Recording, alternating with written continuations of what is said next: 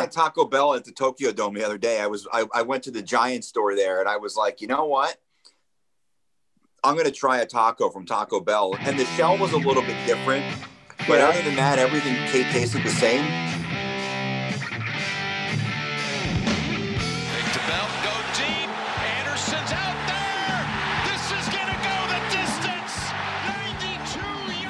Everyone, welcome to the Coming to America Baseball.com podcast. I am joined this week by a special guest to Japan and a special guest to the podcast, Mr. Chris Chapman. Now, Chris is the producer of the Vegas Golden Knights Insiders. That's a radio show out of Las radio show or podcast, Chris? Radio show. Yep. radio daily. show out of uh, Las Vegas daily, and also one of the co-hosts of other football podcasts, World Traveler. He's lived in Taiwan. He's here in Japan now.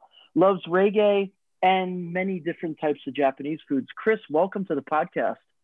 Thanks for having me, Phil. It's uh, it's a pleasure to be here, and uh, it, it's funny how we connected. You know, we, we started.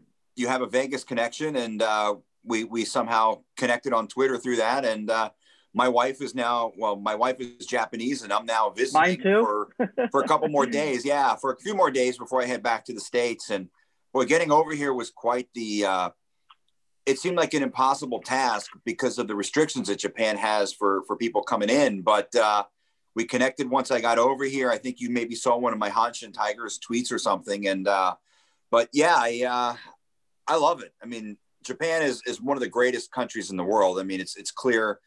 I know you're in Osaka or down near Osaka. Kobe, I- yeah. I was I was in Osaka about five or six years ago and fell in love with the city. And now I've really had a chance to spend a lot of time in Tokyo because my wife is in Yokohama, and uh, I was here in January, and then I came back about a month ago, and I've been here since. And Tokyo might be the greatest city on the planet. Like, I mean, it, it's amazing. I mean, I, I love this country. I've always enjoyed it here, even before I had the the, the wife.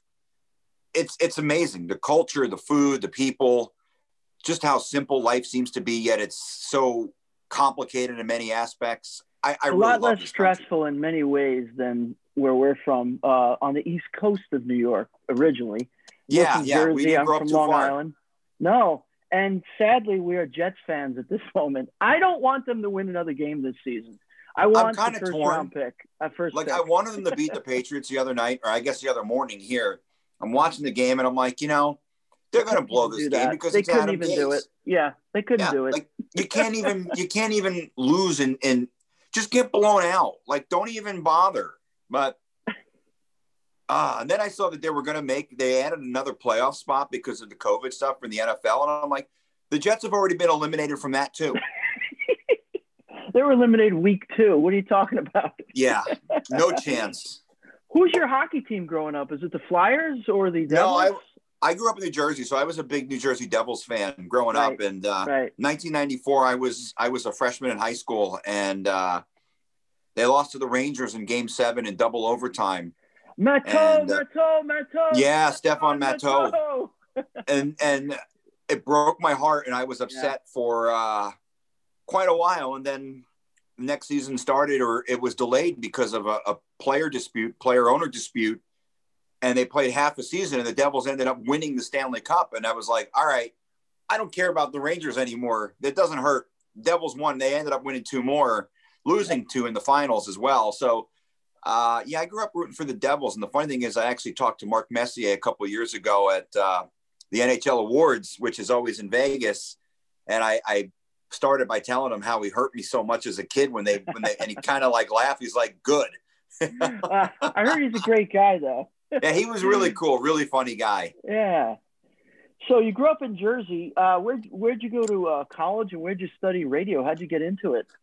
um i grew up on the shore um ocean county Uh-huh. I was born in point pleasant uh, a lot of people know point pleasant beach i was born there and i spent most of my my younger years in lakewood which is home to the phillies uh, single a south atlantic league club the uh, blue claws Mm-hmm. and um, I played my little league there, 1975 Little League World Series champs. Whoa. And the funny thing is, I, I moved to Toms River, went to high school there. My brother played in Toms River, uh, his little league, and they ended up winning the Little League World Series in '98, I think it was. With um, Todd. Um, Todd Frazier, Yeah, Todd played Frazier. for plays for the Mets. And the funny Yep. thing is, when my brother was playing his 12 year old ball, we were still in Lakewood, and they ended up losing to a team from Toms River that ended up going to the World Series, but lost before they got to the finals. And then the same Little League from Toms River went back a couple of years later and won it. But uh, yeah, I grew up in that in that area, Ocean County. Um, I moved to Phoenix after high school. Spent a couple years living there, going to school. Um, wasn't really working out for me. I, I Hmm. probably wasn't quite ready for college. I was, you know, you take a guy from Jersey and you put him in Phoenix, and you've got spring training baseball in February, and you've got girls in halter tops and things like that, and it's hard to concentrate Yeah, on school. You know, so Absolutely, yeah. It's like I a was- I was- resort. yeah, I was spending my, my class time at, at the Angels practice facility there on South Mountain and not in class. And I was like, yeah, you know what? Tempe's cool. I love I love the campus, but ASU.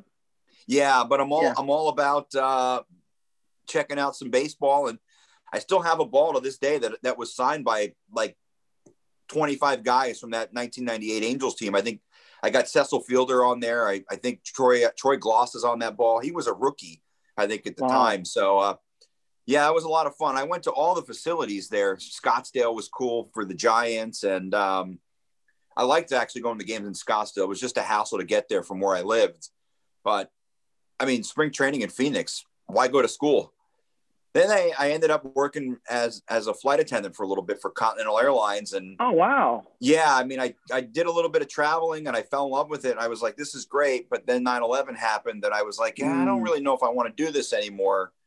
I, it's funny. Hard job, right? It's, it's a yeah. lot it- of it- the- demanding and not great pay. yeah. Living out of a suitcase is, is tough, right? Because Mm. I was doing international, but when I was doing domestic at, earlier in, in my, in my job, you, you could be gone for three, four days and you're, you're in a different city every night. It's like, it's kind of like playing in the NBA without the pay. Yeah, know? I know. The, I know the feeling working in baseball. You're on the road a lot. Yeah. Yeah, and the funny thing is, I was I'll never forget it. it my memory is, is sometimes really pristine, and I was on I was flying from Detroit back to Newark, New Jersey. It was the same day that Dale Earnhardt was killed in at the Daytona 500. Michigan State basketball had a game that day, and they had just won. I don't remember who they played, but Bill Raftery, the great college basketball commentator, was on my flight, and we started talking, and I was just rattling off things about college basketball. And he he he with a straight face, he said to me, he goes, Why are you doing this? He said, he goes, You know enough to be doing something else. And he'll probably never remember the story, but I'll never One, forget. one of the greatest colormen in college basketball Yeah. history. Yeah. Yeah. I mean, with Yeah. the kiss, right? Like that's his Yeah. that's his and and And I, I met him once too. Nice guy. Yeah. yeah, he was So- a really so- nice so guy. That was, that was a turning point for you, huh? You that kind of was it. the, the light bulb went off. that maybe I could do it, but I was happy flying at the time. And then, like I said, Mhm. 9 11 happened. I went back to school. I wasn't sure what I was going to do. I, I was like, you know, maybe I'll learn a foreign language so I can make more money. And it didn't really pan out. It was really damn difficult to learn a foreign language, even as a 21, 22 year old guy. Yeah. And uh, Uh, now I'm it's- 41, yeah. which is, After is 11 years old, actually, there's research done that that part of your brain kind of closes up. It's possible. I mean, I've I work on my Japanese constantly, but I'm like sometimes I'm like, eh, nani, you know, what? what? Can you say moichido? You say it again, uh, Yeah. and then like if I could get like three of half of the sentence, I can usually put it together, but. There's no way I'm ever going to be at a native level of, of Yeah. Japanese or even What close I- to it. I'm, I'm proud of myself in that I can read a little bit of hiragana. hmm I don't exactly know what it what it says, but like I go to the train station and I can a lot of times I can read the the station in hiragana and I'm like, Hmm. okay, well, I know that this is not where I get off. Like at least I have that aspect That's of it. However, good. You keep working at that, and then learn the katakana too. that's hard. then you know, the kanji is really tough. the kanji is the hardest. I mean, Japanese people don't even know it all. There's thousands of characters. Yeah, that's what my Um, wife was saying. I mean, it, it, Mhm. it's pretty wild. I mean, I I know when the day comes that I move back here, I am going to have to grasp a little bit more of the language, especially like if I'm out on my own. But I mean, I I I- feel like I I, I know I know a few sentences, which is good. I lived in Taiwan for a little bit, teaching English, ironically, Mm-hmm. and um, you know, it, it's like I feel like I know more Japanese than I ever knew Chinese. And the funny thing is, my my son is fluent in Chinese. Like he is a fluent Chinese speaker. He's he's half Taiwanese, so he speaks all three. He English, speaks with Chinese. his mom in in in, in yeah, uh, he he tells me Mandarin? he knows. Ma- Mandarin Mandarin. Yeah, Mandarin. Because Yeah, his right. his great grandmother, who who is still alive, she's old enough to where she never learned Chinese in school. She she grew up learning Japanese and Taiwanese, and she doesn't speak Chinese. So in order for him to communicate with her when he's in Taiwan, he has to be able to have a little bit of understanding of Taiwanese. So he knows he knows all three Mandarin, Taiwanese, and English. His Taiwanese isn't great, but his Mandarin is phenomenal, and his his uh, English is obviously excellent as well. But uh, so I went back to school, started working in radio. Um, I met the right person, the general manager at Lotus Broadcasting, Tony Benici. In college, he was a friend of a professor's professor of mine, and professor brought him in to talk one day, and I just was like, I need to get to know this guy. He gave me his card. He, I started interning there. Um, I graduated college. I interned actually working for the Colorado Springs Sky Sox uh, radio broadcast Wow, you was did play in, by uh, play. no, no, I, I did. They, they had a, a, a post and a, they would break in. Dan Karcher was actually their, their play by play guy at the time. And they would break into a, um, like game breaks, or we would play a highlight from like a major league game. And I would say, all right, that was, you know, Troy Glaus with a three run homer for the Angels, courtesy You of did, you did whatever updates, station. updates. Yeah, like we were update doing guy? updates. And then Yeah, I would do a post game show. this You know, oh, was in, Sky in Arizona. fall. Or- No, this was in this? this was in Colorado Springs. Colorado. Right. Okay. So you were Yeah, the John were- Minko of Colorado Springs at one point. Yeah, yeah, I was the Mink Man. Yeah, the Mink. Um, he just retired too. did he? Oh, Yeah. he was phenomenal. Benigno Benigno retired last week, and all Yeah, and I saw they uh, brought back uh, um, what's his Marv name? Albert.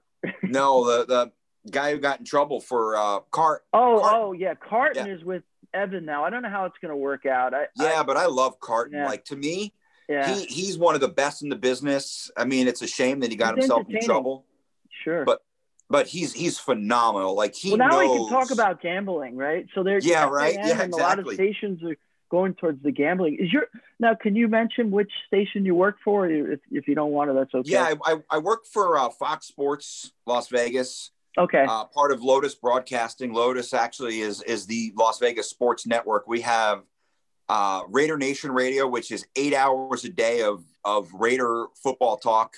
I'm was- secretly a little bit of a Raiders fan. Just Yeah, it, it's funny. I grew up a Jets fan, obviously, like we talked about, but uh, being involved with the Raiders Raiders radio is kind of. I follow the Raiders now a little bit more than I ever did, and you know, like we we one of the, the shows I produce, we bring um, uh, Hunter Renfrow on every week, and he's wide receiver with the Raiders. I think he caught the the winning touchdown in a national championship football game for Clemson.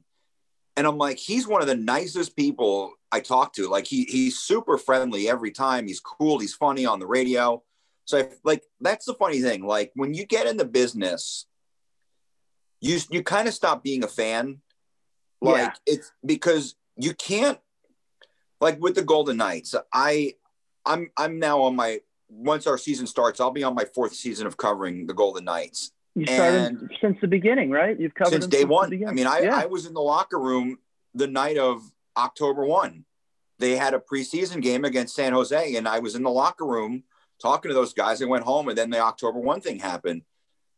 So, like, right, right, right. you you develop, MGM. hmm yeah. I mean, and you develop relationships with the players, Sure. and you know, you like one of the most maligned guys I think in franchise history is Malcolm Subban.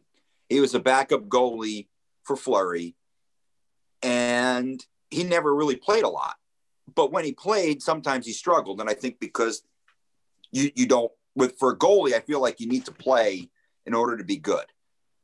But Subban was one of the coolest guys. Like me and him would talk about reggae music. In in my Twitter profile, I mentioned that I'm a big Yeah, reggae I music fan.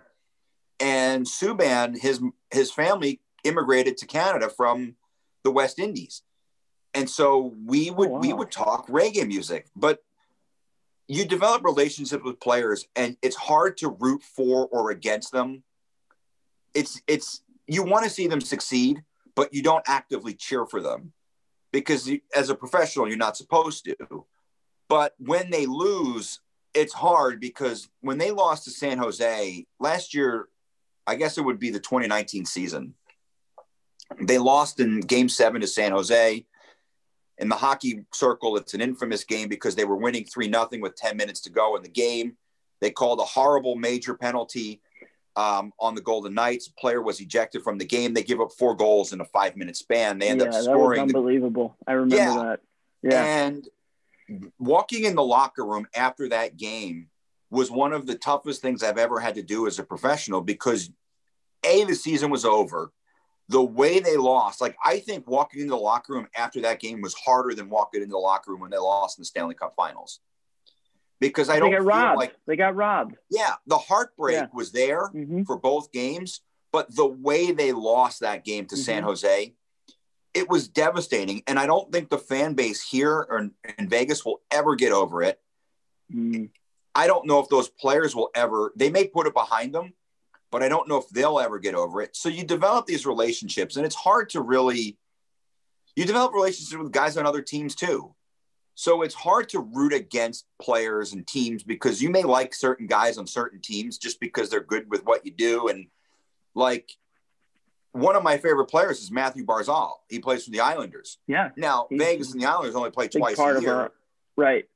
But when they play, I don't root for either team. I want to see Mathew Barzal do exceptionally well because I really, really like him and I love talking to him. Good He's guy, good really- kid. Yeah, really good kid. I mean, just a super nice guy. And remember telling him at the NHL Awards when he was up for Rookie of the Year, I said, "Hey, I said you're my favorite player to one of my favorite players to watch in the league." And a lot of guys would be like, "Oh, okay, great." He was like, "Man, that's really awesome." He was like, "I appreciate that." So you you root for players, and and Sure. you know, it, it's it's really hard with college because UNLV football, UNLV basketball, they've fallen on some hard times. Yeah. And my sister station, ESPN 1100, we carry UNLV football and basketball. I I when I was a, a student, I never booed when the team struggled because I'd go to class and I'd have some of these guys in my classes. They're just kids. Yeah. But when you go to a game and you see fans booing college players, like to me that that sucks. Because yeah, sports is entertainment to a lot of people. It's like almost Yeah. like WWE. They can't draw a line between WWE and NFL. You know, it's all the same cheering, rooting. They don't look at the athletes as people. well, and it's mm. funny because They don't realize it's a business. It's, it's funny you mention that because I went to a soccer game last night, J League game. I, I've become a big Shonan Bellmare fan somehow. I, don't ask me how. I just Are they the local team them. or what's that? are they? the- Are they? They're not. Where are they based out of? They're based in Hiratsuka in Kanagawa, but Okay. I love the mascot. It's like a mermaid, like King Neptune. And I I went to the game last night. They played Yokohama F Marinos, another Kanagawa team, the defending league champs. You would think that the Shonan fans hated Yokohama and their players. No, it was just the opposite. When they when they introduced the Yokohama players, the Shonan fans clapped. Like Hmm. they weren't cheering for him, but it was like a, a respect thing. Like, all right, these Yeah. are the opposing players. That's the culture. This is the culture. We respect them. We're gonna we're gonna show them we respect them.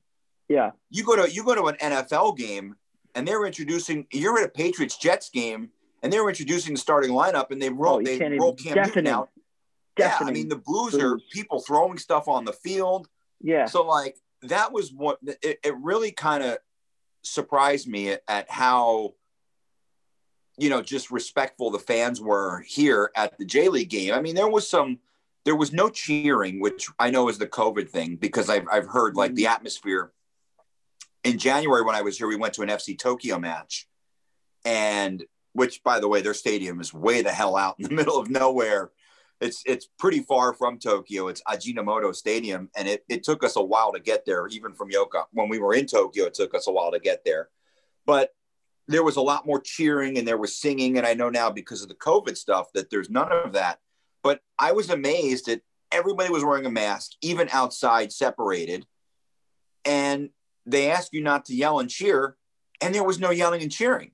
There's no way that that happens in the states. It's it's just the difference. The it may not seem like a big difference to people here, but for someone who who is based in the states and sees what happens in the states, it blows well, me away just the again you know they're taught from very young elementary school here you have to cooperate with other people it's a small you know it used to be an even more populated country the, there's a major population decline but yeah even you know they're like for example in elementary school i don't know if you know this a lot of people may not know this but there are no janitors there are no custodians the kids clean the schools they pick they you learn to pick up after yourselves you won't see at these sporting events trash on the ground, people will pick it up and put it in the bins.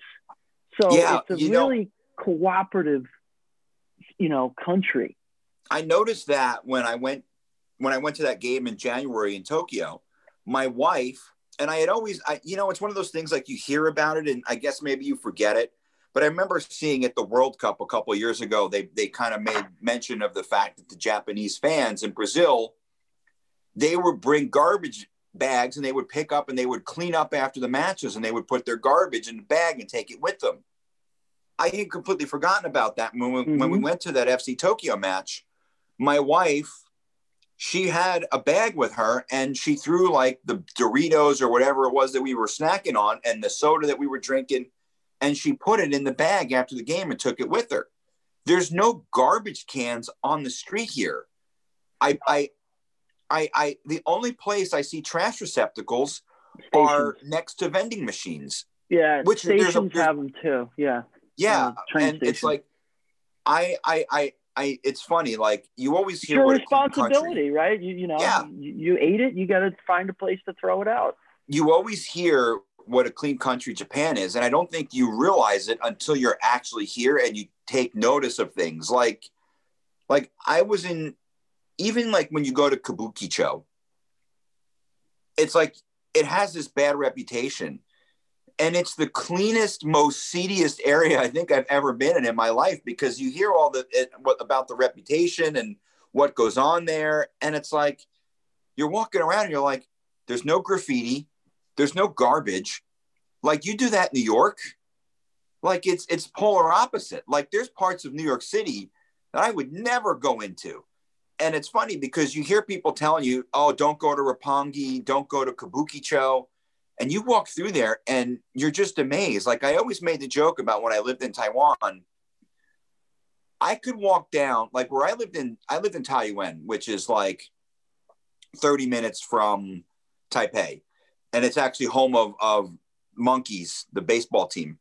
Their stadium is, is Rakuten yeah, Rakuten Monkeys. Rakuten Monkeys. Yeah. They, they were Lamigo for a long time, and now they're Rakuten. Right. I know, like, like, the foreign unofficial cheerleader. Um, yeah. Oh yeah. Runs around there. Richard. Yeah. Uh, RJ. So like, you know we're, RJ? We're, no, no, I don't know RJ, yeah. but when I lived there, I lived in an area that was, I guess, kind of like the red light district of Taoyuan. Mm-hmm. And there were nights where I would I would be up at 2 a.m. and I would go get a soda or something. And I'd walk through the area where there's a guy, there's literally guys on the street pitching prostitutes, not to me, not to foreigners, but to drunk Taiwanese who were leaving karaoke bars. Mm-hmm, and I used mm-hmm. to make the joke that I could walk down the worst street in Taoyuan at two o'clock in the morning and not one person would bother me. Like, I don't even exist. Like, they don't even see me. I'm not even there.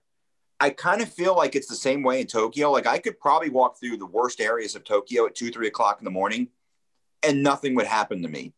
Yeah, I, I like every country I've lived in, in in Asia, Thailand, South Korea, here, never felt threatened at all. Even when I was in Osaka, mm-hmm. I, I felt even though I, I heard that Osaka has some rough areas compared to Tokyo, I was in those areas and and I mean, I wasn't there at two, three o'clock in the morning, but like I was, I, I would heard like, oh yeah, you got to go eat at this restaurant or whatever. So I'd go check it out.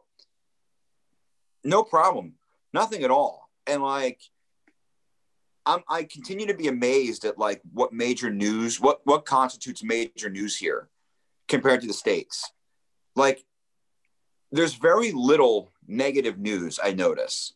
Like, yeah, yeah they may talk about it. Like my wife was talking because I don't understand it when we watch it, but I guess there was a girl who did who at Haneda Airport who did some hor- a really horrible thing. She gave birth to a child and and unfortunately she she killed the child. And mm. this was at the airport. And even that, like they only talked about it for like two, three minutes. Like it wasn't like we're throwing it at you and we're gonna constantly talk about it. It's like yeah, it's not like happened. There's no there's TMZ no here or anything. You know, people yeah the American a lot sadly a lot of American news outlets just thrive off of drama. Yeah, and even well, even major news. Yeah, it, it does. And both, you know, it doesn't matter what network it is, what political party it is. Yeah, you know, it it's on both sides. Uh, yeah, some definitely less than, is. Some less than others, I think. Some less yeah. than others. but um, wow, so you here during uh, COVID and uh, now how did I was wondering how'd you get over here? What kind of visa? Because uh, you know you have a, a, marriage visa. No, we I I had thought about when when the hockey season ended. I I jokingly said to my wife, I said, "Hey, now that I have some time between hockey, I'm gonna I'm gonna look into getting a spouse visa, mm-hmm. and maybe coming to visit." So I called the consulate in LA, and the woman said, Well, she said to me, Well, you're in Nevada, so you have to go through San Francisco. I mm-hmm. said, Okay. But she gave me a little bit of information. So when I called San Francisco, I said, Hey, look, this is my situation. I want to get a spouse visa so I can go visit my wife. And the guy said, Well, where's your wife? I said, She's in Yokohama. He goes, Is she Japanese? I said, Yeah, she's Japanese citizen, born and raised. You know, she's never lived anywhere else. And he said, Well, you can get a special visa, special mm. entry visa. Okay. I said, okay, tell me more. So it's not a spouse visa, but I was able to get it by virtue of the fact that my spouse is here and we've been separated because of COVID. She was supposed to come in April. I was supposed to come here in, in July. We actually had tickets for the Olympics. We had tickets for um, handball, which is in uh, Harajuku, where they built the handball facility and then we had tickets for the semifinals of the women's soccer, which was actually at Yokohama Nissan Stadium here in Yokohama. Obviously, neither of those happened because of COVID. Are they good for next year? They are, we think, but we uh-huh. don't know yet. Yeah. Um, so the guy told me, look, you can get this special visa, you can come and you can spend, you know, however much time you need. 90 days is basically what I have from the day it's issued. Yeah, it's like a tourist visa. Yeah. In the past. Yeah. So I had to fill out some paperwork, um, why I was going, how long I was going to be there, a daily itinerary of what I was going to do. Um, we didn't. We had some things PCR planned. check, COVID check before you yeah, got on the plane. Yeah, within so seventy-two hours, right? Yeah, I I needed yeah. to take a test, which I paid out of pocket for mm-hmm. at a place that that did it rapidly. I had my results in an hour, obviously negative. Um, and in that in that form, I had to have filled out by the doctor that said that I was negative and what kind of tests they did and things like that. I did it the day before I flew. So I was I, I said, listen, in case there's any I had a couple flights canceled and changed on me. So that in case there's anything that goes bad between the time I get the test and the flight, I'm going to give myself extra time mm. in my reservation in case there's a cancellation and I can't go until the next day. It had to be within 72 hours of me getting on the flight to go to Japan. Right. Mine was within 24. Um, then the thing was, I needed to have her fill out an invitation form, basically inviting me into the country. Mm-hmm. Detailed itinerary. We had, like I said, we were going to, we had planned to go to um, Kawaguchi, Lake Kawaguchi, and we were going to go to Misaki so I put those down on this form, sent them my passport, came back a couple days later. They called me asking me something, and the guy said, Listen, everything looks good. If you get a phone call from us, that's when there's a problem. He goes, but everything looks good. My boss will sign off on it. And they sent it back to me. I got it like a week, 10 days after I sent it in. Got on the plane, had the test. There were Nobody on the people, plane, right? I, nine, nine, nine people. people on my flight, ANA from LA to, I had, oh, that was the other thing.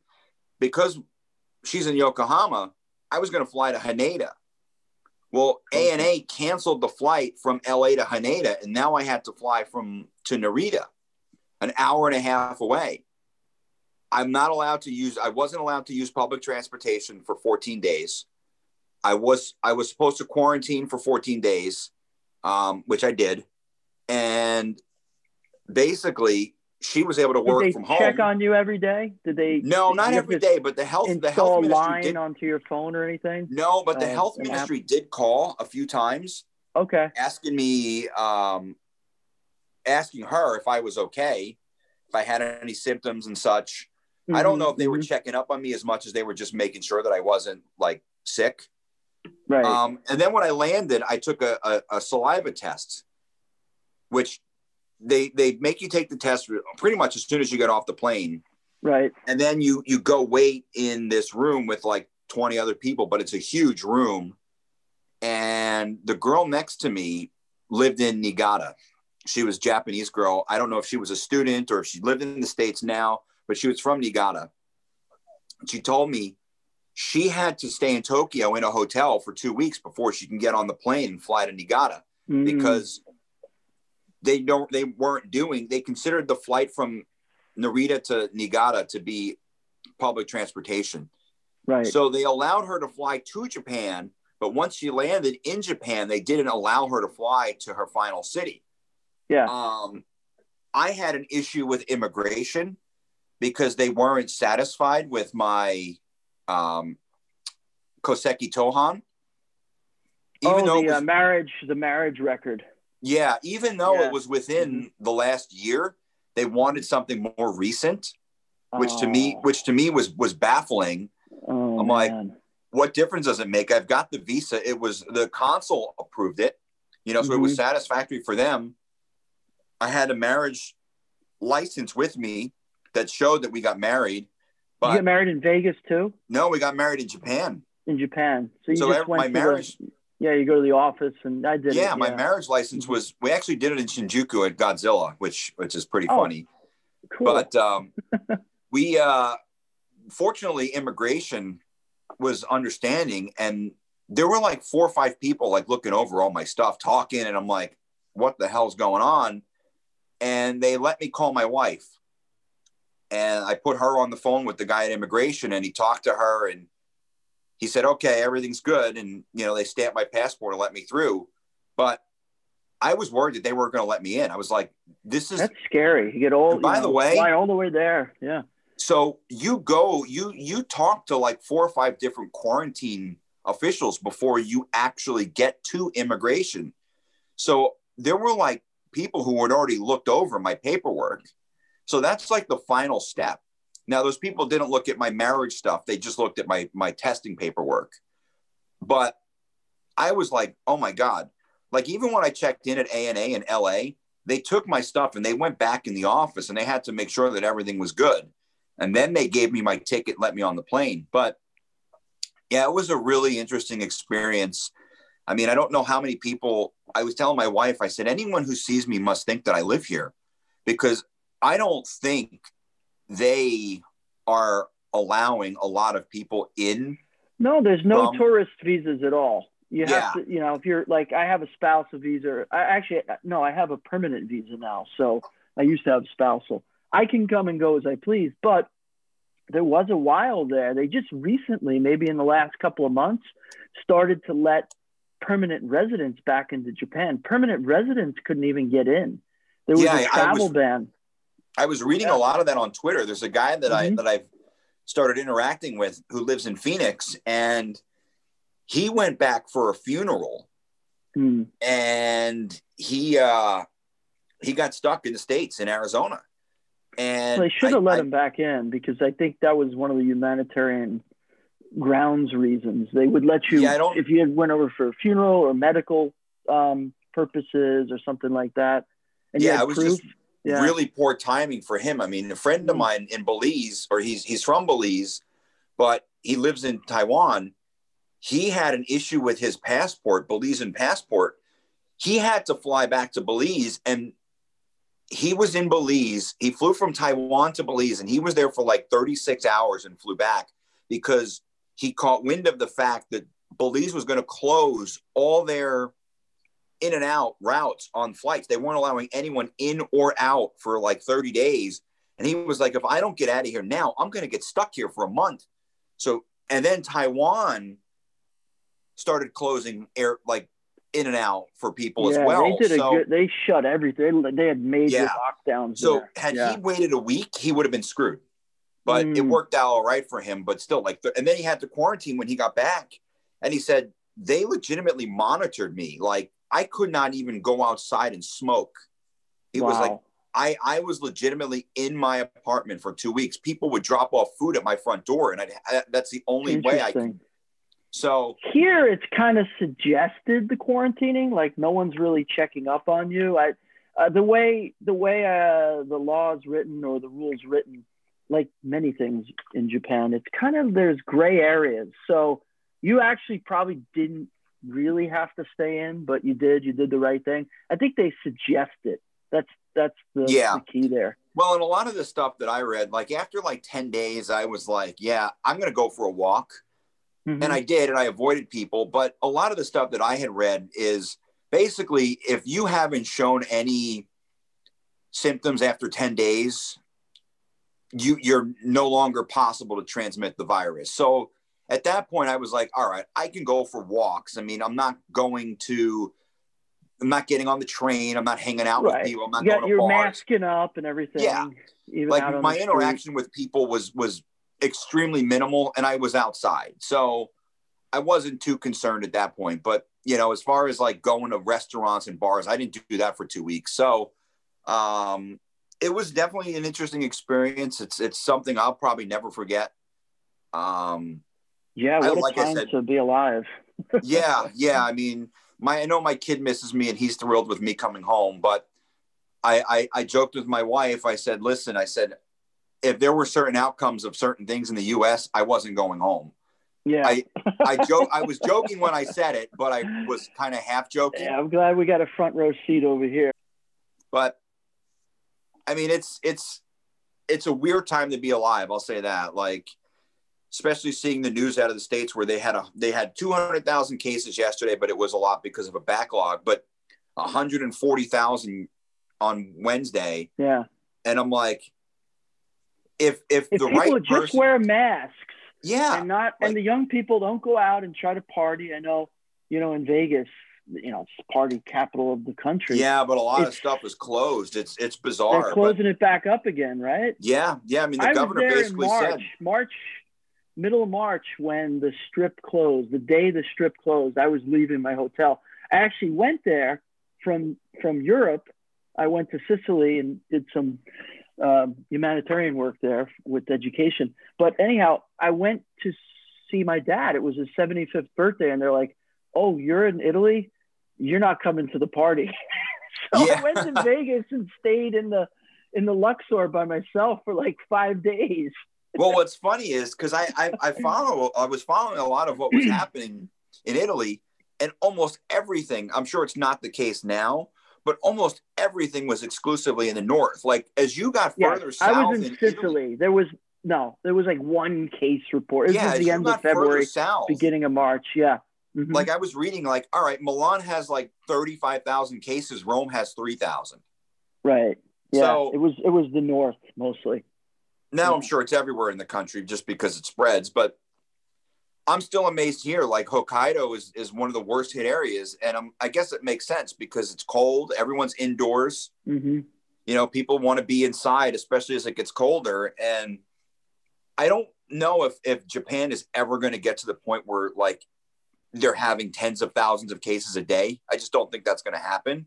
But well, I mean, people mask up and it's not a touchy feely culture.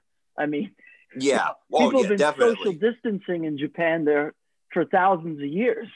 yeah, so. yeah, exactly. Like, I, and I think that's a big part of it. But like when it first started, I remember with the with the cruise ship, which was ironically here in Yokohama. Right. I was they telling still my wife, mentioned they stress that that those numbers, right, do not reflect Japan, whatever it is. Yeah. Well, it was like 800 people on that 800, 800 yeah. Mm-hmm. Yeah, but I'm like, it's funny because I was in the, I was over by the cruise terminal the other day, and they had a poster of all the ships that were supposed to come into Yokohama in 2020 and the dates. And I'm looking and I see up oh, there's Diamond Princess. It was supposed to come here like seven or eight times in 2020. But did it open up again? The, the, the cruise terminal? There yeah. there was a there were a couple ships there, but I think it's it's a Japanese cruise. I don't think it's like a okay. international. But there there was some kind of Nippon Maru ship or something that was uh, in the in the cruise terminal. And there was one last week when I was down by the waterfront. I'm amazed though, like Yokohama doesn't get the recognition that Tokyo or Osaka or even like, you know, Hiroshima, Kyoto. But there's a lot to do in Yokohama. I mean, it's, it's a great pretty, town, beautiful, it's beautiful a, port. Mm-hmm. Yeah, I mean, it's a pretty cool city. Like, and there's a the the uh Sakura. When you come back, think, I, have to introduce you to a friend of mine who lives down there. He he's a former MLB scout with the Giants, and he he's Japanese American. He's but he's lived there for thirty years. Yeah. Yeah, it's funny because I mean, like we went to a Bay Stars game, and that's what. Yeah, I finally wanted to ask you about your. You know, this is a baseball podcast, but but yeah, uh, you you went to a game during COVID. Yeah, please tell me about that. Well, it's funny because a lot of people want to know how I became a fan of Hanshin. Yes. And and I I was reading one night, you know how you just go down those rabbit holes on YouTube. And somehow I came across a, a Hanshin Tigers game on YouTube. And I hadn't watched a whole lot of Japanese baseball before. In fact, if I had watched like an inning, that would have been a lot because you just don't see it in the states. Even when, and I was one of the people like when it was when they ESPN was doing the deal with Korean baseball. Mm-hmm. I was like, they need to do one with Nippon baseball because this is the second best there is, league in the there world. There is a actually there is a network that's doing it called For the Fans.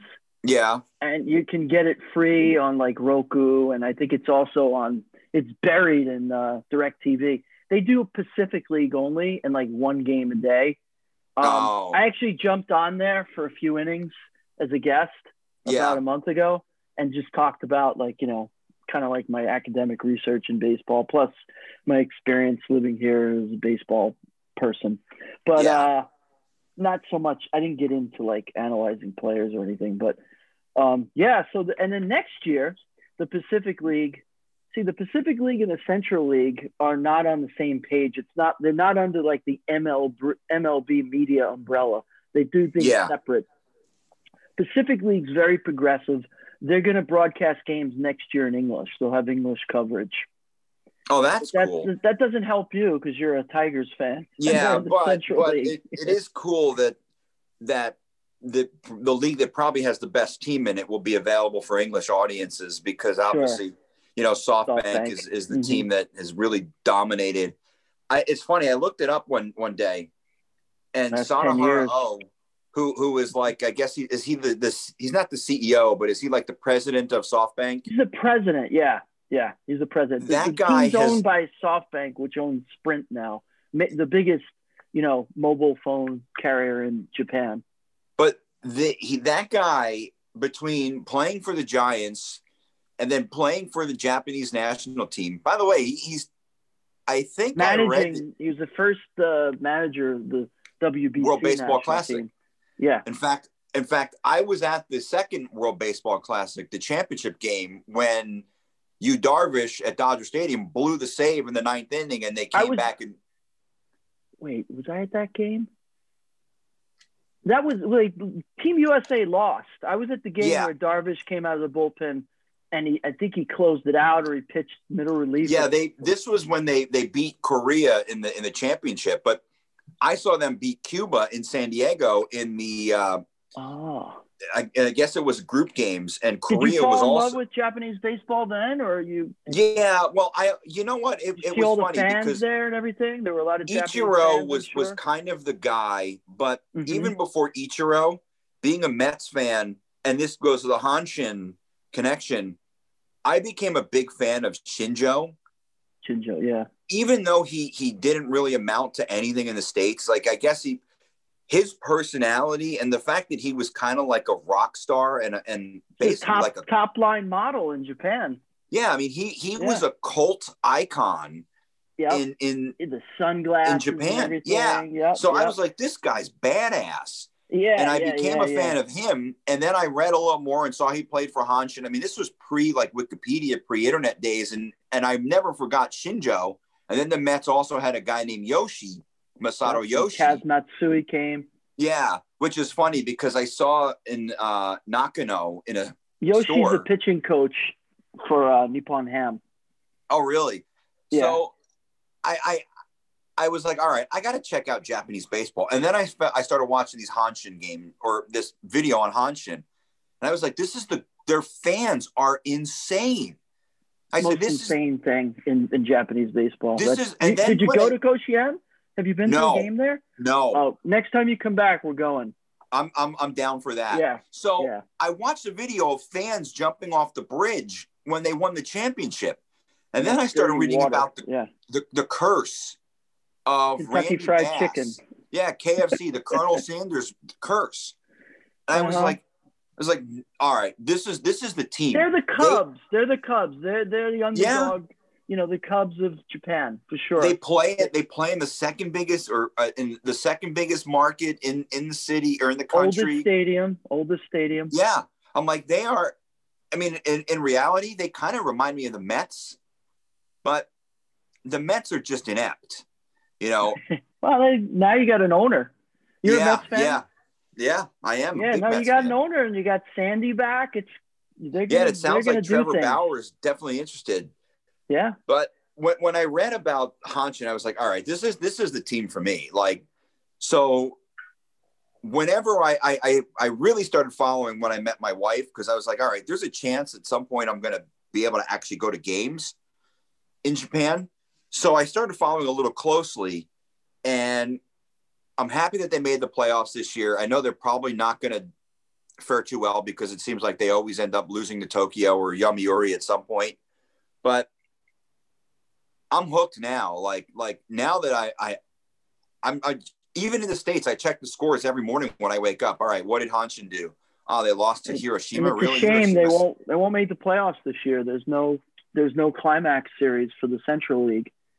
Oh, So the So Central League is sending the the Yomiuri Giants who won the league, the pennant, directly to the finals. The only um, climax series will be with uh, Lotte and uh, SoftBank.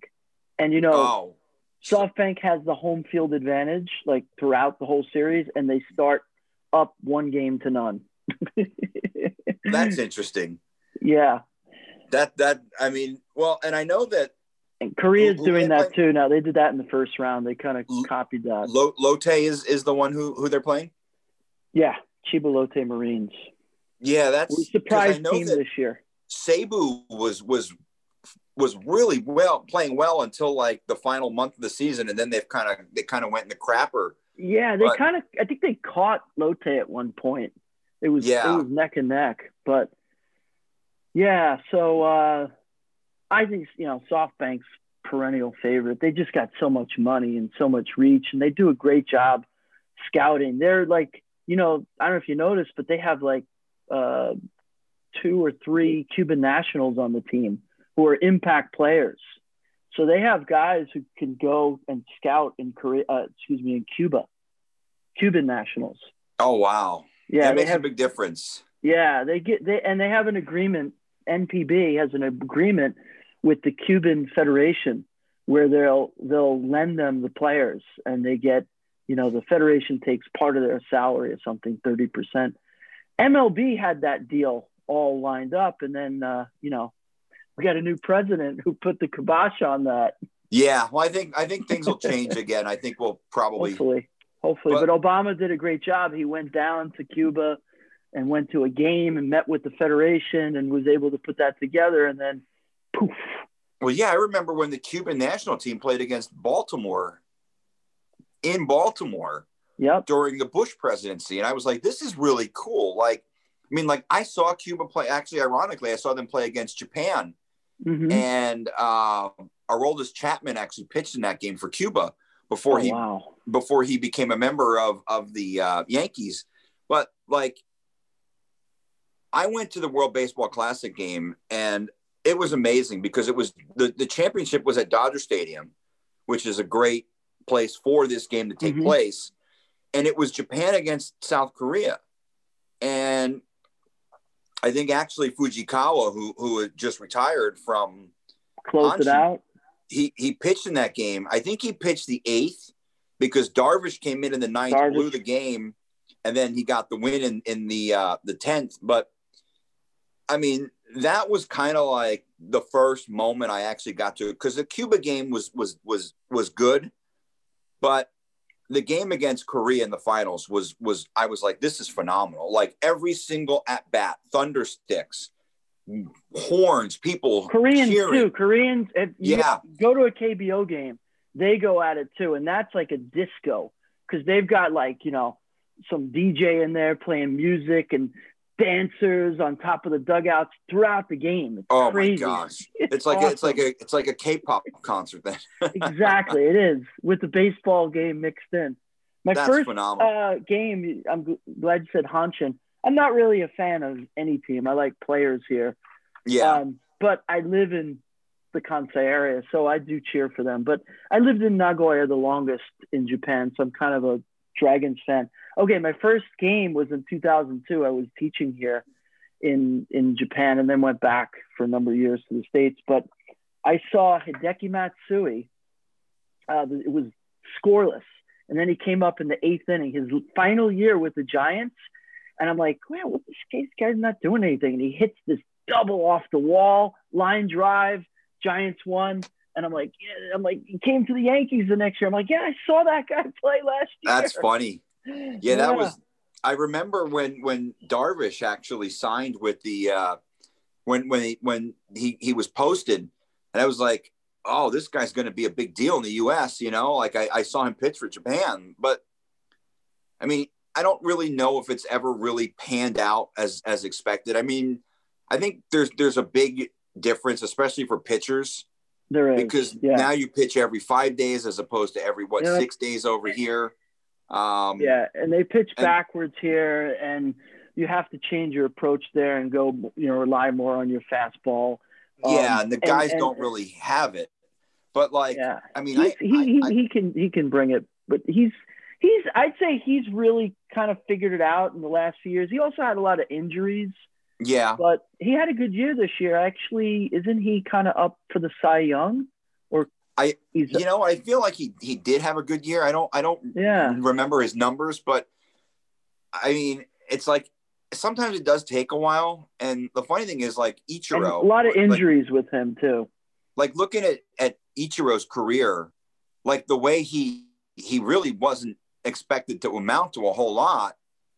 And you can look back and and I'd make the case that he's the best hitter in the history of baseball. Like pure hitter. Like People say Pete Ty Rose. Cobb, like if Pete if Rose- he, if he came over earlier and played, you know, had all those four thousand plus hits in MLB, but people are, you know, a lot of people are convinced that it doesn't count for what he did over here.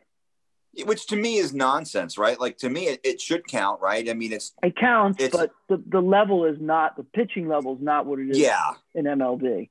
But the I, I feel like if Shohei can stay healthy, I feel like he's got it. He, yeah, he's got an opportunity Yeah. to be a force because clearly he. Sadly, he's never been healthy since high school. This goes back to 10th or 11th grade. He's been injured like, you know, every year, every other year type of thing. Yeah, I- Um, I, watched. He was a guy who I actually got to watch a lot of when I lived in Taiwan because he was playing for Ham Fighters at the time, and they had a guy Yo, an outfielder who was Taiwanese. right. And so he's that with was the, the- Giants now, I think. Yeah, so that was the the games that they broadcast a lot Oh, in cool. Taiwan. because he was playing for, you know, I think he was one of the only Taiwanese guys in the league. And he was, I guess he was a really good player. So he did. Uh, he played high school here in Japan, and then he, you know, got drafted actually into NPB. Yeah, he's been Oh, here a long time. Yeah, that's, that's he played with cool. uh, he played with the Fighters, and now he's with the Giants. So Yeah. is there a, is there a lot of that where guys will go between leagues and change? Because I, I get the sense that generally guys play for the same team for almost their entire career. Yeah, they don't they don't move around a lot. They're starting to a little bit more to like you know to get more money. Like uh, Yamada, the second baseman for Yakult, he may leave for more money. But no, there's loyalty. You know, it's it's different. They they, they also, you know, they there's a lot more loyalty here. Let's just put it that way compared to MLB, where you're a, you know, you're a businessman and you're a hired gun, and there's a lot more selfish people there. Let's Yeah. America's a more selfish place. Yeah, absolutely. but but um, generally they now the foreign guys they generally um, for whatever reason they don't a lot of times get re-signed for a long time. Like they'll do like three or four years with one team and then that'll be it. They'll go on to another team. They like to replenish them with probably younger guys. They don't really like veteran guys. There've been a few randy uh, messenger with the, with hanshin yeah. played his entire career with them. And he actually played eight years in Japan, so he became a free agent. So if it, if Hanshin re-signed him or any team re-signed him, they wouldn't count. He wouldn't count towards the uh, the foreigner quota, which is only four players. Okay. So Yeah, that's there it. are That's a few it. guys who've done that. Um, him and there's maybe another one one guy coming up on that. I can't think of it offhand, but yeah, That's really interesting because I I, I know the name Messenger obviously because I, I I know he did play in the majors, but like um He was, a, he was a workhorse here. I mean, the guy would throw like I don't know, one time eight or nine complete games in a year, or something like that. Real workhorse. But then again, you know, they're only pitching once a week, so and then the weird thing to me is the tie. Like I understand yeah. like I think it's okay, a lot to do with the train system too. yeah, you you, you got to get but you know what? Maybe trains stop at midnight. yeah, it's it's kind of a, a I understand that aspect, but it's it's it's always going to be bizarre to me that you end the baseball yeah. game You saw. Mr. Baseball. Uh, uh, you seen Mr. Baseball? Yeah, Tom The? Selleck. Yeah, played with the yeah. Dragons. He's like, what are you talking about? The game's over. He was pissed off. yeah, it's tied. That's it. Um, I hope they go to like and MLB goes to it too. If they, well, I, I don't know. Do you like 24 inning games, or would you rather see them in the 10th or 11th put a couple of guys on base or put a runner on second? when I was when I was working for the Idaho Falls in in the Pioneer League, we had like one of the one of the early games in the season went to like 20 innings, and we had to bring in a second baseman to pitch. They ended up getting the win, Wow. but but like when, when you Yeah. run out of pitchers and Yeah, you have to have happens. position players, you know, it's like, yeah, it's kind of a problem. Fortunately, I feel like that's a real rarity, but still, it's Yeah. one of those things where it's like, it's really, really like confusing to me that, um, uh, you know, a game would end in a tie, especially after only one inning. Like to me, that's, that's really strange, but, um, I don't know. I mean, I guess you get used to it, but it's still it's a it's always going to be a foreign concept to me. what are some of the other things before we go here that you noticed that are different at the games here? Um, sure. I I, I think the drums, right? Like the the, Mhm. the the drums. I mean, at the Hanshin game, there were the horns, there were the drums. I mean, there wasn't a lot of cheering and singing, but La- you went to a game last year though. You, you no, no. Oh, so you've never been to a game uh, before COVID? Ah, Yeah. okay. You're not Yeah, getting the was- experience. no, I feel like, I kind of got got screwed out of it, that's but an abbreviated version of a, of a fan experience. I like the Yeah. way guys come in from the bullpen in the little In futuristic cars? car. We used to have that in, in uh, the Yankees had the Toyota pinstripe Toyota Corolla Yeah, back in the late '70s. That's yeah. this looks like it came from outer space. um, I, I, I, I did enjoy the, the, the, the fact that, uh, quite honestly, the game seemed to move quick. Mm, Like yeah. there weren't a lot, there weren't a lot of pitching changes, but even though like The average game's place. a little bit longer actually here. except if you watch Um, the Yankees, right? The Yankees always seem to play four hour games. Yeah.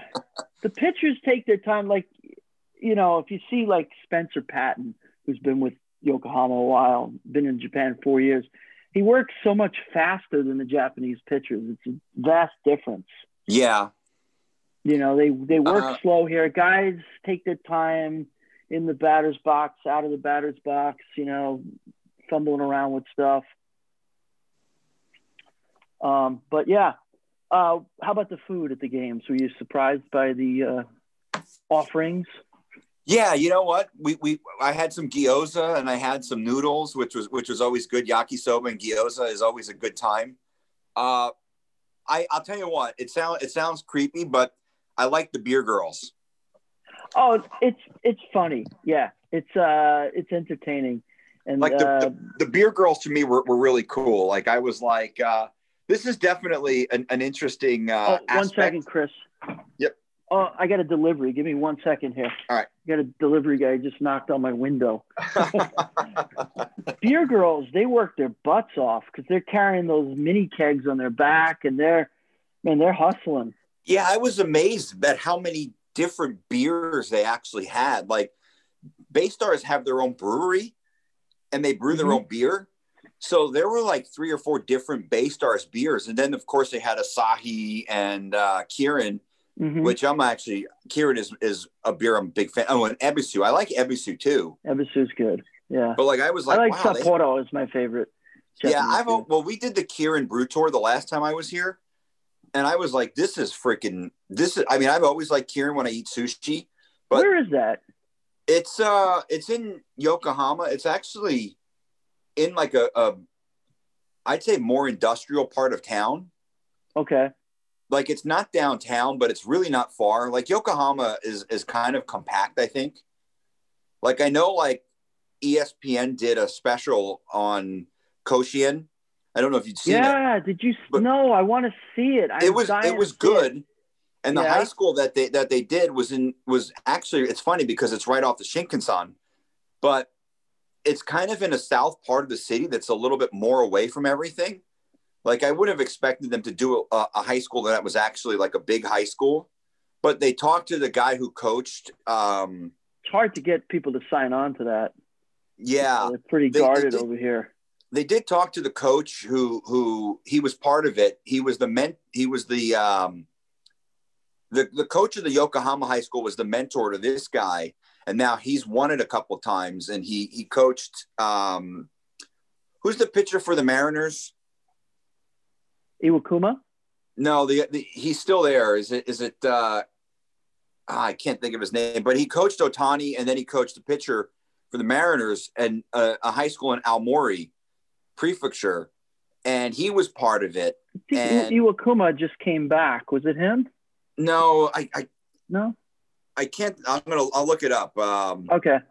but yeah, he was. Um, the coach was part of it, but the the mentor was. Um, oh, Kikuchi. Oh, Kikuchi. That- yeah. Oh, you you say- oh, yes. I know. Yeah. I know who the coach is, actually. Yeah, I've met him. Coach Sasaki. Sasaki-san. Oh wow, yeah, yeah. so I've, he was I've met him. he was yeah. part of that that broad that that movie or the special. So hmm um, Two major leaguers. yeah, one school. It's amazing. and and and uh, it's in the middle of nowhere in uh, way past Tokyo, way like up in Tohoku, kind of where the earthquake happened. Yeah, Aomori doesn't strike me as a prefecture where where you're going to get a lot of young people, but I guess you know you recruit guys because He's I don't built think a good program. Yeah, he's a great Yeah. coach, and it's actually it's good because there's no distractions up there. They just focus on baseball. Yeah, and it's a little more country. It, it's funny because Mhm. what I noticed is a lot of the Taiwanese players that would come and play in the minors, a lot of them were born in the south part of the country, Taidong, Tainan. Are they your And it- tribal guys? Are they Taiwanese? Taiwanese? A lot, a lot of them are of them are- Taiwanese guys. Yeah, And there's not a ton of good players that have come from like Taipei but a lot of them come from the South. A because it's warmer. I think that has something to do with it. Mm-hmm. But there's also a lot less to do. So the distractions. If you're if you're a young Taiwanese kid coming up and you're in Taidong, which is like complete opposite side of the island from from Taipei, the only thing you could really do is fish and surf. You Yeah. know, you're not going to get yourself into trouble because it's a small city. There's a lot of farms. There's a lot of country. So a lot of those kids are, are, are coming up working hard, working in farms, working as, you know, with their parents doing Good, fishing. good work ethic. Yeah, Yeah. good work Whereas ethic. in Taipei, the parents are white collar. They probably buy everything. They live in super nice apartments. But even the if con- you're in a city here, like Ichiro, he he played in Nagoya in a high school there, but he lived in the dormitory. The players, your your your legit high schools here, the players aren't going home for more than a week or two a year. A year, they go home for New And Year's, that was- and that's it. That was the good thing about this special. I got to see that because Mhm. the coach of, of the Yokohama High School, his son was good enough to go play at this high school in Aomori.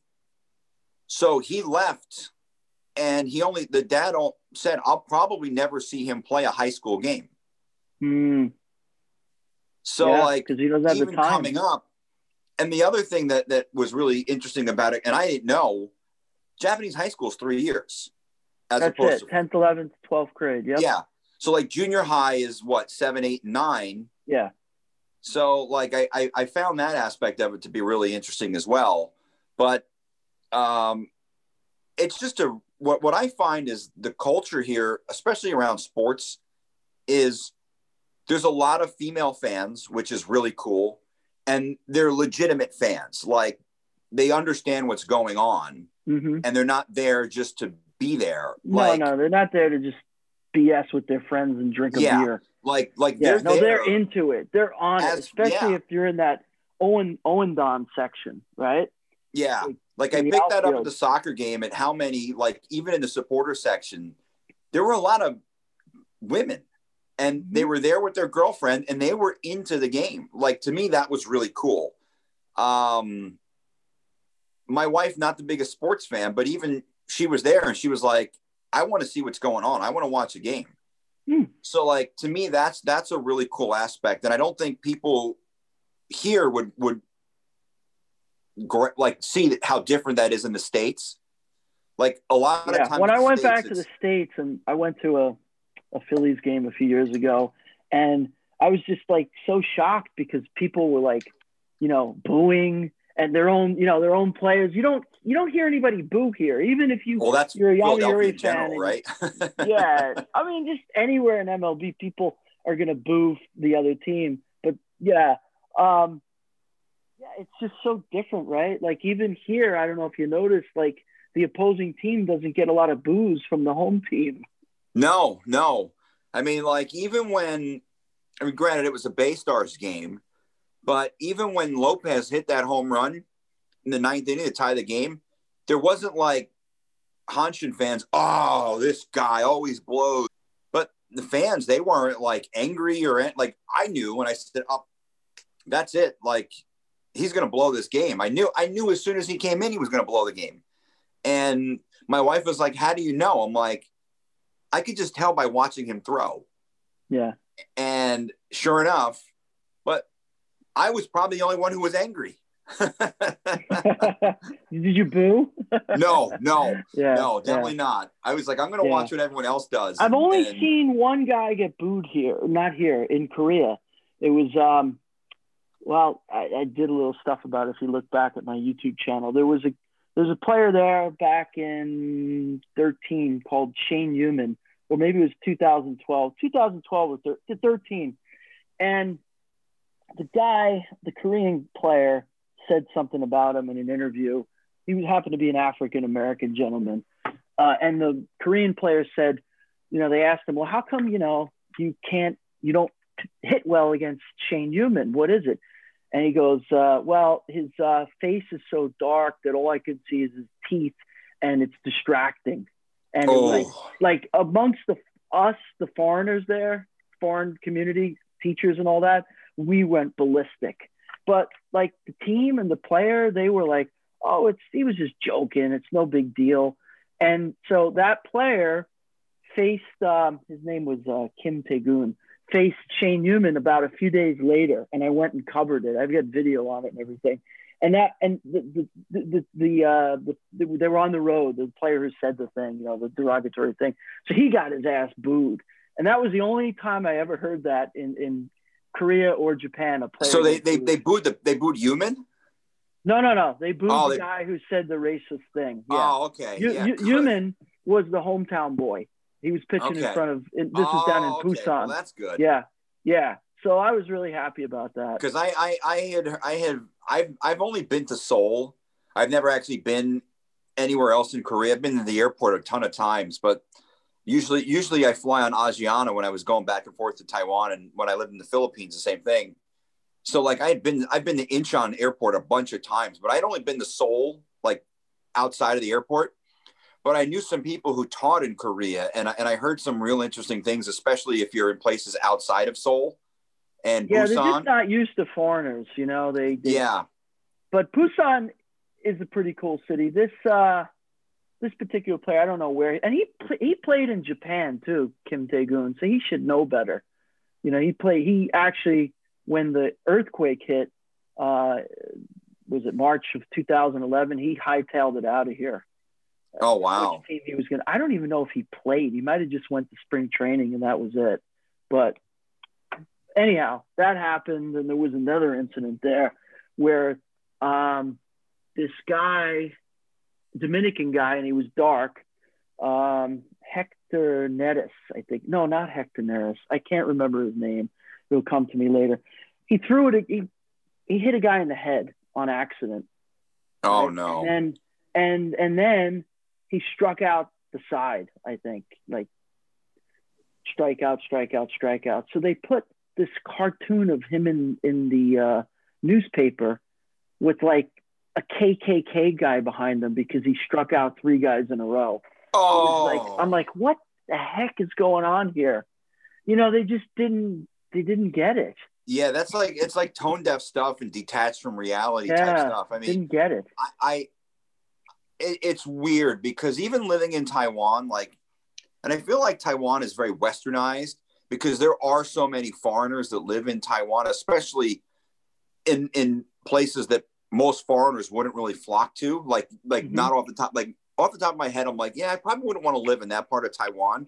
But there's a lot of foreigners who do, and like I I would see and hear things occasionally where I'm like, like it's weird. They have a thing in Taiwan where apparently Nazis are are kind of like I don't want to say respected or cool, but like it's not really understood just how awful they are.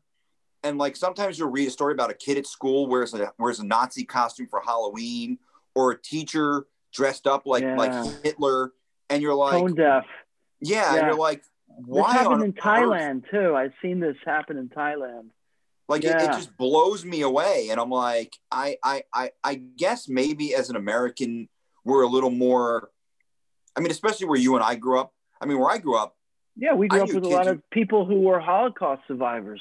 Yeah. I mean, I mean, every, I mean, like I said, I lived in Lakewood. Lakewood has one of the largest Orthodox Jewish communities in the world, especially percentage wise. So like you grew up understanding the racism, the mm-hmm. the bigotry and just the, the the overall like impact that that transpired, especially like that racism and, and being, you know, against someone because of their religion. I guess you understand that, but like, yeah, when, when you're I, from a I homogeneous traveled, place, like you know, where there's just one race, you, you're not really attuned to it. There's because there's really there's not much racism. Maybe against some foreigners, but yeah. not much like i don't i don't get the like it's it's funny because and and maybe i'm viewing things wrong but when i look at a lot of the of the prominent japanese athletes today i look at naomi osaka i know there's a track kid and yeah, their parents University are black. Florida, maybe. I think. Yeah, yeah. I can't remember. I think his last name is it Sani Brown or something. I, I know his he's he, he's a track runner, and I think his name is Brown. Even mm-hmm. um, the basketball player Hachimura. Yep.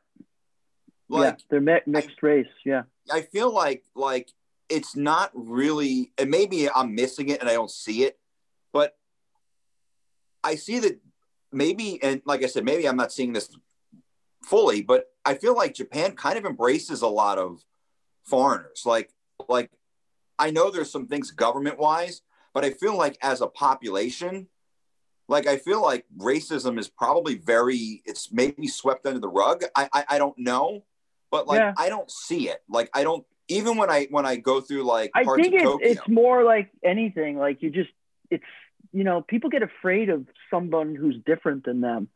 yeah, Uh, they, they, they may, they, you know, but then once they get to know, like, for example, when I used to, when I went to the, join the gym over here, okay. And it's mostly, as the population is, mostly old men in the, you know, at the gym and in the locker Yeah. room and all that.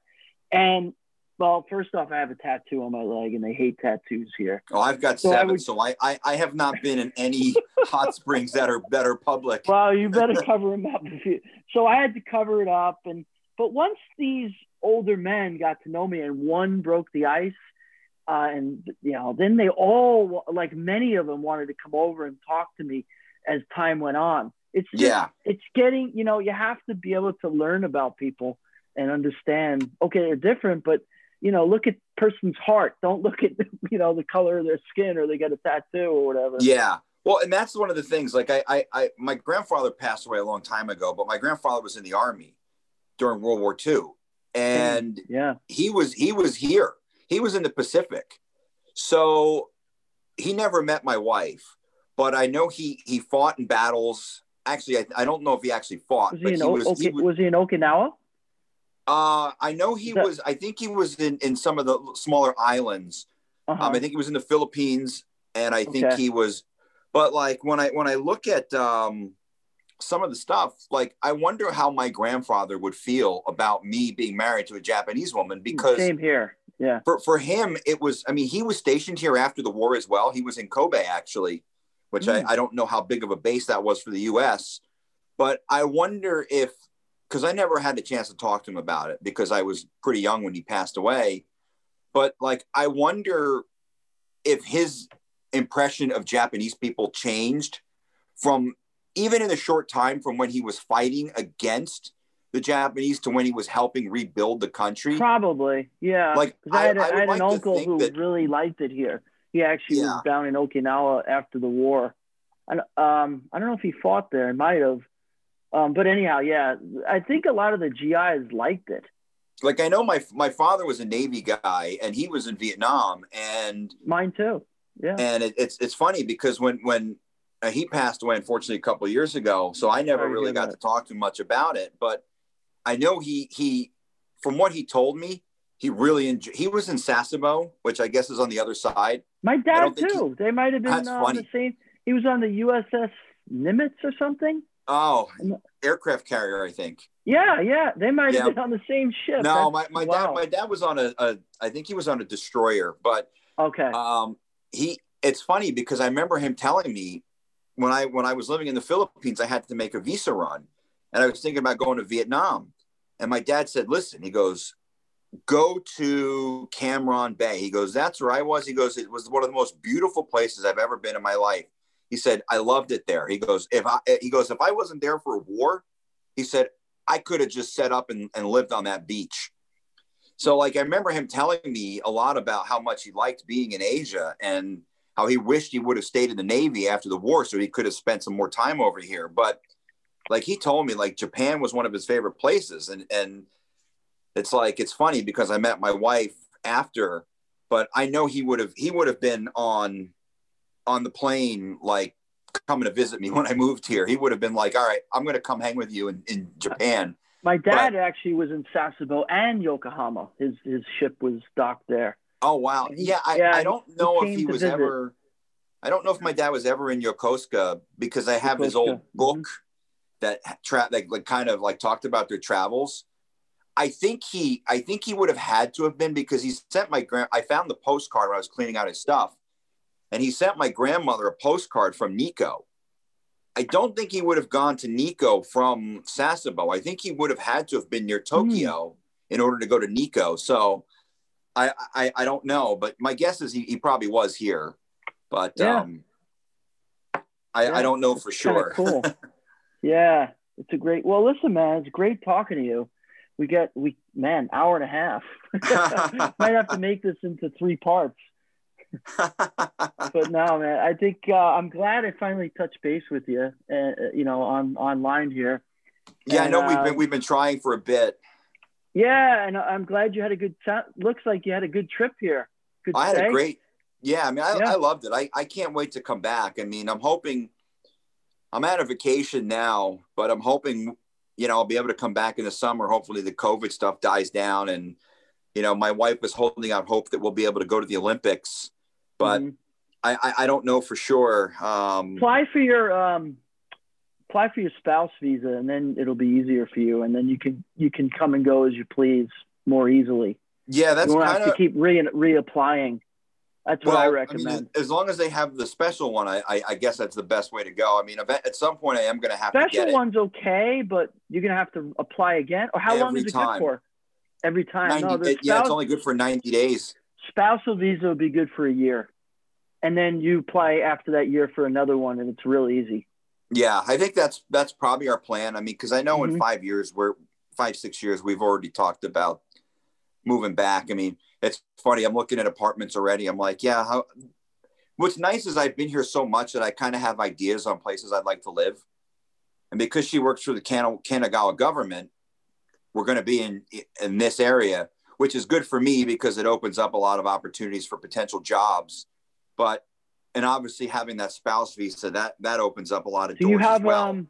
Do you have a bachelor's or a master's? Yeah, yeah, I have a bachelor's. okay, if you want to get into the teaching thing, I can help you with that. Get your master's in teaching. Yeah. If you're if you're into it, because it's pretty good pay. But I'll I'll talk to you. Actually, let's sign off here, and there's a couple things I want to talk to you about offline. All right. So, Chris, thank you so much for uh, coming on, man. Like 90 minutes.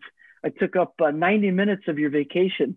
I hope I hope your wife's uh, not standing by ready to kill me. no, she she's at work, so it worked out. Okay, it worked out good. Good, good. Um, she had a big meeting this morning, so she she's in the office. But uh, yeah, I mean, it, it was fun. I mean, it's nice to connect with with another sports fan over here, and you know, I'm sure we'll definitely be in touch. By the way, I think I just felt the ground shake a little bit.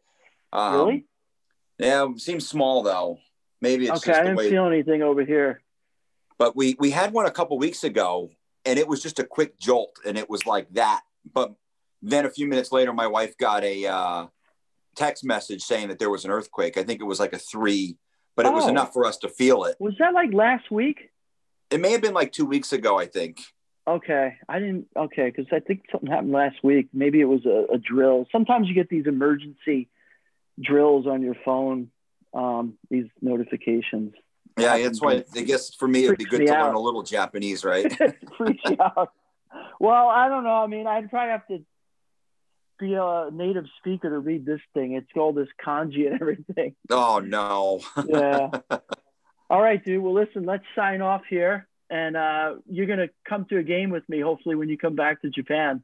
Yeah, definitely. We will definitely make that happen because my wife knows I, I want to go back down to that part of the country. And, uh, you know, I mean, it's, it's, it's great because I could just jump on the Shinkansen and I'm there in like two hours. So Yep. I've never done Kyoto. I was actually supposed to go to, uh, you're in, you, you're in Kobe or Kyoto? Kobo, uh, excuse me, Kobe, Kobe, yes, Oh, okay. which is kind of like about an hour and 45 from Kyoto. Okay. Yeah. I was supposed to go to Kyoto. This would have been the best time to go to Kyoto for you because there are no tourists there. It is Yeah. tourist hell. I mean, it's really, it's real. I feel bad for the people who live there because tourists have just taken over that area, especially near the station. But anyhow, let's jump off, say goodbye, and then I'll uh, talk to you offline. Thanks, Chris. yeah. Yeah. Not a problem, man. Have a great day. You too.